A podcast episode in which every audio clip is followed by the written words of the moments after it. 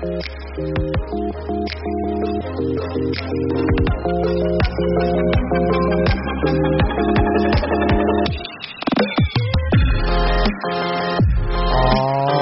right, everybody.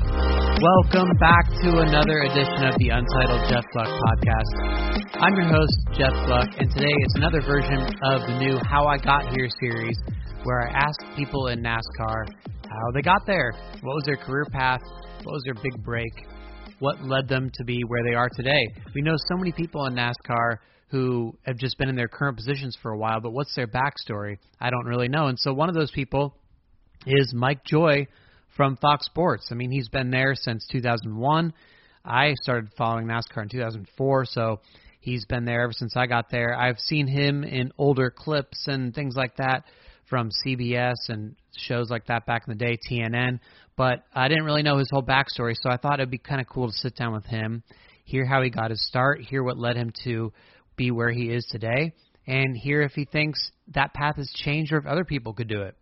So let's go over to the Fox Sports T V compound at Daytona International Speedway, chat with Mike Joy, and hear what he has to say.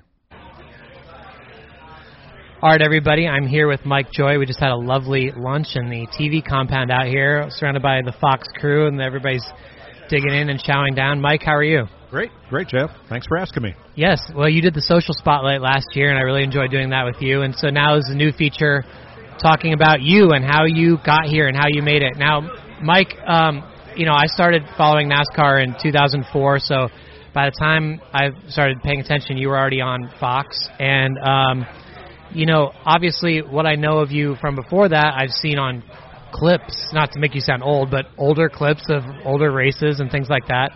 But, and so I know that C B S was involved and M R N was involved, but I don't really know how it all connected and how you got from one place to the next place. So could you tell me, like, how you got started and how this whole thing started to come to be? I was in college, and it was right after the dawn of college F M radio. And we had a very progressive station, and it was all um, progressive rock, uh, drug-infused music at okay. night. But the station had a mandate to do live sports of all the university's teams. So I had done uh, football and basketball play-by-play. The sports I didn't play in college, uh, I broadcast and learned my trade from the other students who had been who had experience doing it. And it was fun. Uh, I got to doing news for the station, and that was no fun. We had a U P I teletype machine at the station, donated, of course. Um But you were forbidden to rip and read. Rip a piece of copy off the teletype and read what those professionals had written. All stories had to be rewritten. Why is that? Um, because reading off the printed page wasn't, you weren't learning anything. Okay. Okay? And I, I didn't want to bother with that. Not because I was lazy, it just, it didn't challenge me. Uh, and maybe I just didn't enjoy writing all that much. But I found that I could look at one of those news stories and rewrite it in my head and rebroadcast it as I went. And people started telling me that's a very useful skill, along with broadcasting live sports. Well, my goal, I wanted to be the next Dan Gurney or the next Mark Donahue. I wanted to race. Um, didn't have any money to find out if I had any talent, you know. And there weren't the junior racing series and cars like Bandoleros and Legends. There were quarter midgets, but they were few and far between. There just wasn't that opportunity. Uh, even Daryl. Daryl got in his first race car at age seventeen. Wow. So in college, we were running road rallies and autocrosses, which is pylon racing in the parking lot. But we didn't have an opportunity to really race. So we would run these autocrosses, and one place we ran was a quarter-mile track in Massachusetts, Riverside Park Speedway. They would run stock cars on Tuesday and Saturday nights, and we would have the track Sunday for our autocrosses. Well, the track announcer, the P A announcer, was also an author and a Shakespearean actor. Wow. John Wallace Spencer. And I learned a lot from him, especially about timing. Well, John wrote all his books about things that could not be disproven. Uh, U F Os, the Bermuda Triangle, things like that. And he was having to do book tours. They needed another announcer. Well, I was autocrossing one day, and they said, hey, when you're not running your car, would you go up to the P A booth and just fill in the people that might wander by because the Speedway was attached to an amusement park, and they're seeing what's going on. Like on the same night you're running? On the same day, yeah. Oh, yeah. So uh, in between runs with our car, I'd go do that. Well, here comes Ed Carroll, the fiery Irishman that owned the racetrack. Why are several hundred people sitting in the stadium watching one car go around cones instead of being out in his park spending money? Well, they were being entertained. We were having fun. And I got offered a job Saturday nights as the assistant announcer for his stock car track. Now, I was in college full-time. Part-time, I was busting tires in a Firestone store, which, because it was a union shop, I was making three oh five an hour. While my friends were pumping gas or flipping burgers for a buck seventy-five, which was minimum wage. So I thought I was doing great. Wow. So when they told me they'd offer me twenty-five dollars a night to announce the stock car races, boom. That was awesome. Yeah. Um, so I turned them down. Uh-huh. I said, I said, there's no way. I said, I'm a fan of Formula One and Trans Am and Can-Am, and all you got is a bunch of jalopies going around the track, you know, In, in circles. Mm-hmm. They're just turning left. And the P R guy, Joe Mahoney, said, why don't you come to the track one night? Why don't you come Saturday night and see?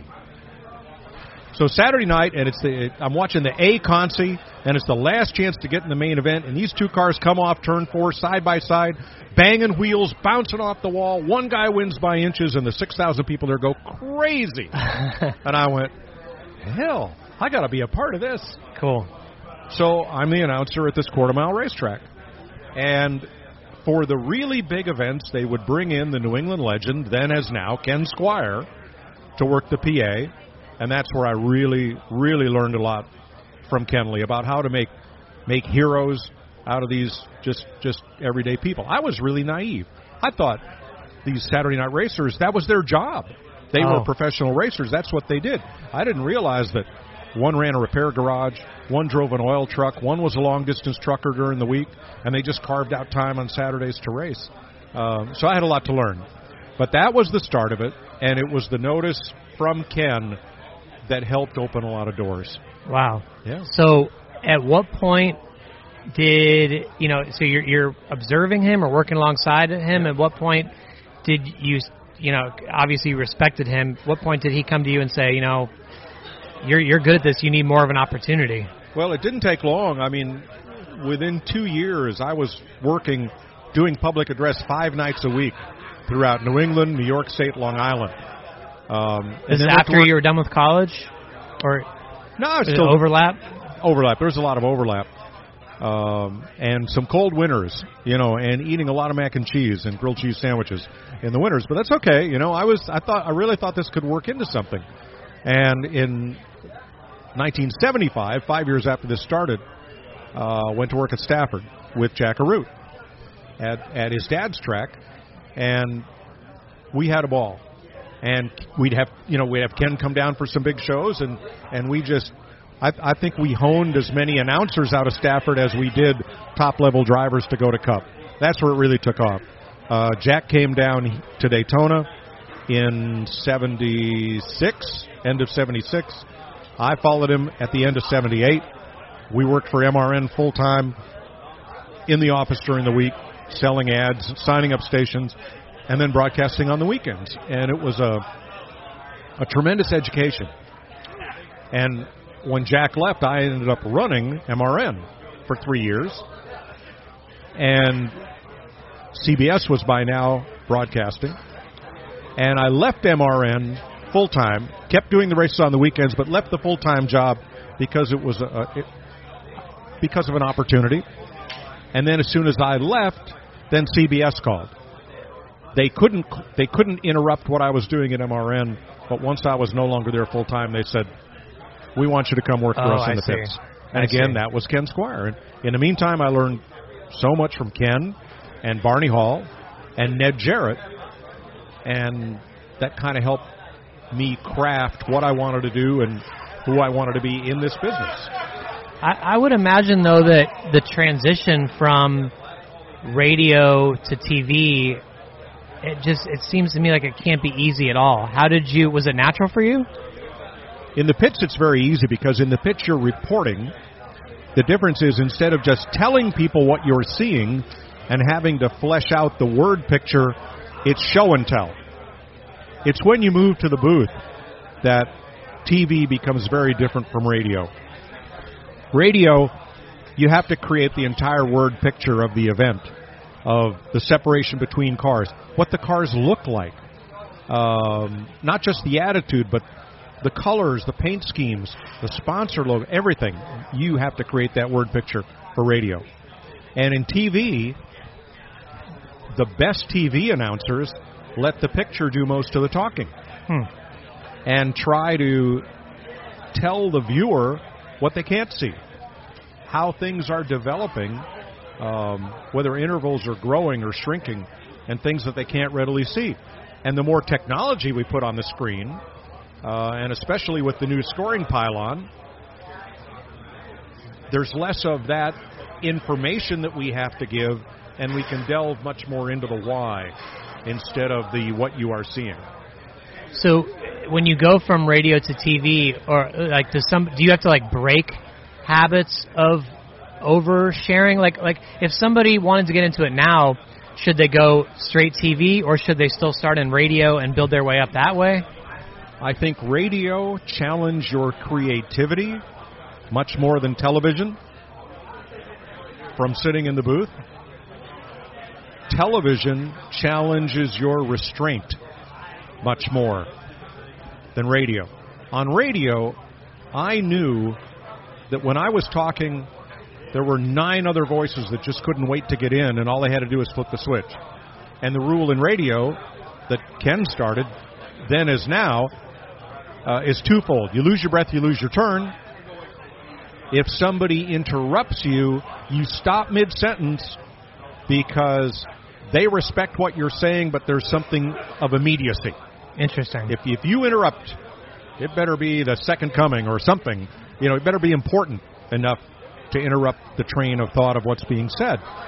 In T V, I always tell people new to T V, I said one of my favorite Mark Twain quotes, and I have a lot of them. I never learned anything when I was talking. And so instead of talking wall-to-wall through the event, we need to be respectful and restrained. Let the cars go through frame and listen to them. Let a battle develop. And even sometimes let a crash unfold. Let the people see it. And then tell them what and why. Hmm. You don't have to say, hey, there goes so-and-so up on his side. Here's so-and-so in the wall. Here's so-and-so in the roof. But we do because we're reacting to what we see. Right. So it's it's very, very hard to exhibit that restraint and let the picture, and only the picture, tell the story. Now, when you have three type A personalities in the booth, all of us having been vaccinated with phonograph needles, it's very, very hard to have that restraint. Yeah. So tell me how it ended up that you went to Fox, because it's just like, I mean, I guess I could just say, oh, you were announcing on C B S, and then you end up on Fox once the contract switch over, but was it that simple? Was there any question that you would go there? Oh, there was. I joined Fox in, I joined C B S in eighty-three, and C B S at that time only did three races a year, Daytona, Michigan, Talladega. So I would do the rest of the season for M R N, and that persisted for several years. And then I was doing just C B S and then picked up T N N when they got into racing and did all the T N N races for five or six years. But in nineteen ninety-eight, I began a three-year run of doing Formula One for Fox with Derek Bell, uh, while Bob Varsha did the same job on Speed, which then wasn't really part of Fox. It was kind of different. Um, so that's where my relationship with Fox started. Many of the Fox management were former C B S people because Fox Sports was started when they got the N F L contract from C B S. So they absorbed a lot of those people. So as two thousand rolled around, C B S pretty much assumed that I would move with the NASCAR property to Fox. It wasn't that easy. Uh, NASCAR had a play-by-play person who was, for better word, a company man that they really wanted in there. And, you know, there were a lot of people. There were only two jobs, N B C and Fox. N B C signed Alan Bestwick right away. That left the Fox job, and There, so there were a number of us in there vying for it, and I got it. Wow, very yeah. interesting. But it was it was t- kind of touch and go there for a while. And I think what I think what put it over the top was they had hired Daryl. They were talking to Larry McReynolds, and I made sure that uh, through Ed Gorin, David Hill, and the Fox execs had a tape of a late season Saturday race that Larry, Daryl, and I had done together at Phoenix. And they looked at that and they go, they go, that's it. That's the chemistry we want. And there we are. Mike, is it possible today to still follow the career path that you had? I mean, like, for instance, you know, you, you were a pit reporter on T V. Well, now Fox hired Regan Smith because he has the expertise, and, the, you know, these drivers today are so good at talking. Um, can someone still follow the path that you did to become the next Mike Joy? I think so. I think the entry level is much easier than it has ever been. Really? Any one of of your listeners and readers can buy a piece of equipment, go to their local short track, uh, establish a blog, and be credentialed as media, and get something up there on the web. Anybody can do that. There are no zero barriers to entry other than the willingness to do it and the cost of the equipment. And then the more you do, the more you get noticed. If you're doing this at a local track and the local track people are smart, they'll hire you to do it or hire you to work the public address. You know, there are there are positions. That's how I started. Those jobs are still out there, still available. There are two and a half radio networks covering NASCAR on a regular basis, M R N, P R N, and then the Indianapolis Motor Speedway Network, which does their one race. So there are opportunities. Um, and there are people coming through radio, you know, that could transition to T V. And, again, a lot of that depends on the focus of the network. Uh, Eric Shanks, who's our boss, he really likes the idea of having boots on the ground that have been on the field. And that's not just in NASCAR, that's in all sports. He wants ex-players and ex-coaches, crew chiefs, pit crewmen, to do the reporting on the ground, partly because they instantly know what they're looking at and why, but also because they can add their own layer of experience into what they're describing. I support that. So, no, I wouldn't get a job as a Fox pit reporter now because, and, and like I said, there are talented people that want that job, wanted that job that Regan Smith has. But uh, he's well-spoken. He's he puts his thoughts together in a good, concise way. He's going to do a great job for us. I don't think we'll ever have all ex-athletes in the pits, but we'll have a balance of them, and, and you know, I think that's good. Just like I'm not sure we'll ever have all ex-drivers in the booth. I, I see two that might be able to, after a couple of years as booth analysts, transition to a play-by-play role. And I won't tell you who. I'll go talk to their agents first. But you know, you know who they are. Mike, uh, what else is left for you to accomplish in your career? What else do you want to do that's on your, your bucket list? The next one, you know, the next race. Um, I've called Major League Baseball for Fox. That was fun. Would love to do some more. But I respect that Fox has people whose expertise is one hundred percent baseball. And so it's not for me to meddle in that, you know. Um, sports television has evolved so much. When I started, A B C and N B C used the same three or four play-by-play announcers each for everything they put on the air. Hmm. I mean, Jim McKay did everything, you know, from the Olympics to Indy to Daytona to any everything, because he was that familiar voice that was important to the network to project to the viewers, and if he was there, it was a big event. CBS's approach was different. They knew auto racing was a very different sport. They did not put it in the hands of Chris Schenkel. They did for a while. They tried that. Uh, and their other, Brent Musburger, they tried that. They knew that the sport required the expertise of particular people who were immersed in it, and that's how I got that opportunity. Same with Chris Economaki, with Dave Despain, with David Hobbs, with Ned Jarrett. We were all immersed in racing, and because C B S believed that that was what was needed. So it was a combination of timing, opportunity, recommendation, maybe a little talent and a lot of ambition. I don't know. But um, to get to this level would be much more difficult than it was. Uh, there's only two networks doing NASCAR. So there's only two top play-by-play positions. And there, there's a lot of undercard, you know, and, and uh, we now have a separate play-by-play for each national series of NASCAR. And another group doing the touring series, you know, now for, for N B C S N. So there's opportunities there. Vince Welch's son did the pits for the ARCA race uh, the other day, which is great because he really wants to be in this business, had the background. They gave him an opportunity. Wonderful. So at the entry level, at the mid-level, there are a lot of opportunities. Um, I know there's a bunch of people hoping I retire real soon, and my intent is to greatly disappoint them. Greatly.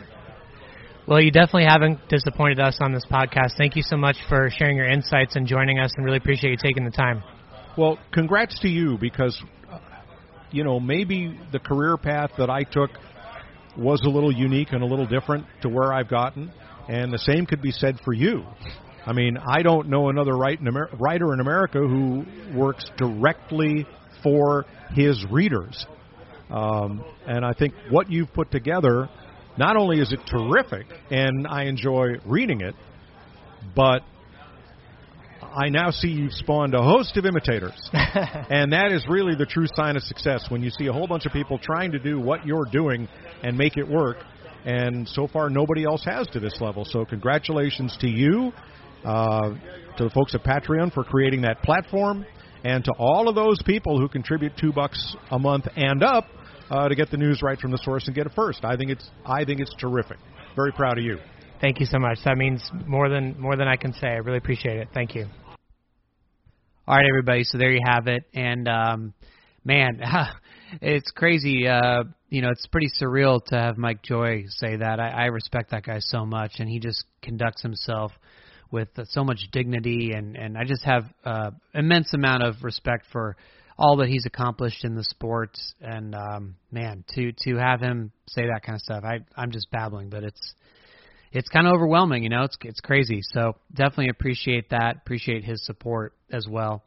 And uh, speaking of support, I'm so lucky to have almost eleven hundred patrons now. That is crazy. Uh, I got a bunch of new patrons from Daytona Week, so thank you guys for coming on board. Thank you for supporting both the podcast and the website. And as part of the Patreon thing, Um, I give shout-outs to patrons who uh, pledge ten dollars or more per month.